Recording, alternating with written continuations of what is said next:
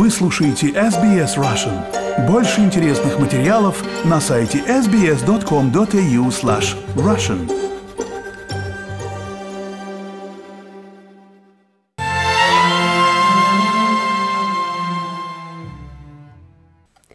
Сегодня в рубрике «Вопрос к психологу» психотерапевт из Канберры Ольга Короновская ответит на вопрос Татьяны.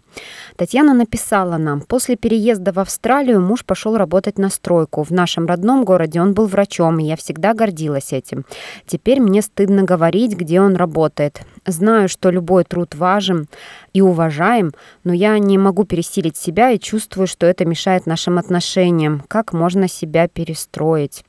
Ольга, здравствуйте. Помогите нам, пожалуйста, разобраться в этой ситуации. Здравствуйте. Да, конечно. Татьяна, для начала вы можете задать себе такие вопросы. Что для меня значит быть женой врача? Что мне это дает? Что для меня значит быть женой рабочего? Да? То есть вот такие вот подобные вопросы вы можете себе задать, можете записать на них э, ответы где-нибудь на бумажке. Ответив на данные вопросы, вы можете понять, что именно вам дает или не дает определенная профессия супруга.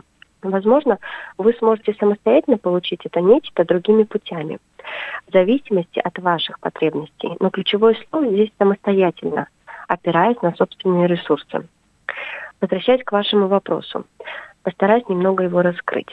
Скорее всего, данная ситуация задевает что-то важное в вас и не относится напрямую к вашему мужу. Профессиональная деятельность может нести различное значение для каждого человека.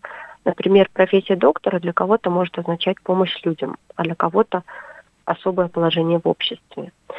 Так как мы говорим не о вашей профессии, а о профессии вашего супруга, я позволю себе довольно смело предположить, что, возможно, в вашем случае речь идет об определенном социальном положении, которое вам давала э, профессия вашего супруга.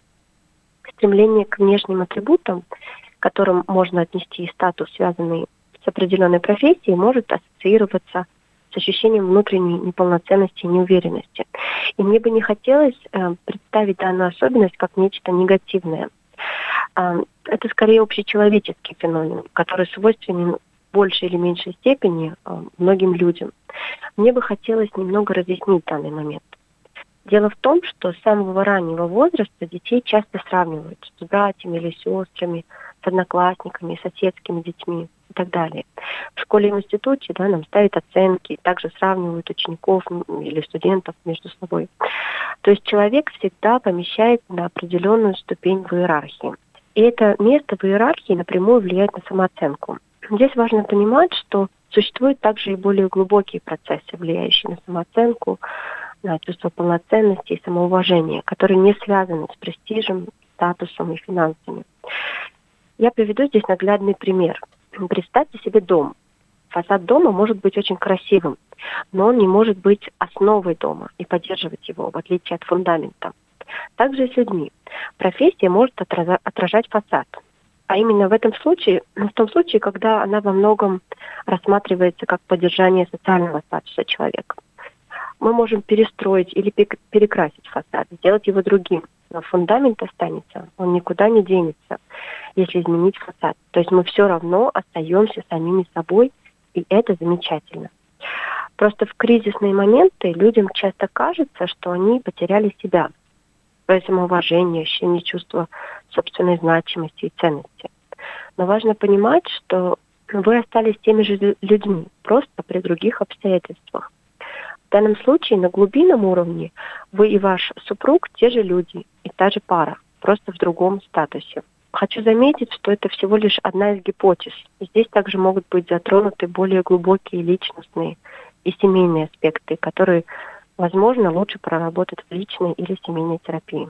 Ольга, спасибо вам большое. Очень подробно разложили эту ситуацию. Э, мне Пожалуйста. кажется, что ситуация очень актуальная для людей, которые переезжают в другую страну, потому что да. часто приходится действительно менять профессию, а, начинать, может быть, не с тех позиций, к которым мы привыкли в своей родной стране. И я думаю, что вопрос Татьяны, он а, откликнется многим. Ольга, а если Татьяне потребуется более глубокая проработка этого вопроса, что бы вы ей посоветовали? Татьяна всегда может обратиться за личной консультацией ко мне, да, или к какому-то другому специалисту я, я в свою очередь с удовольствием ей помогу проработать ее вопрос. Спасибо большое. А я напомню нашим слушателям, что если вы хотите задать вопрос в нашей постоянной рубрике «Вопрос к психологу» и получить ответ на него в эфире, пожалуйста, присылайте свои вопросы к нам на почту russian.program@sbs.com.au. Свой вопрос можно задать анонимно. Спасибо, Ольга. Пожалуйста.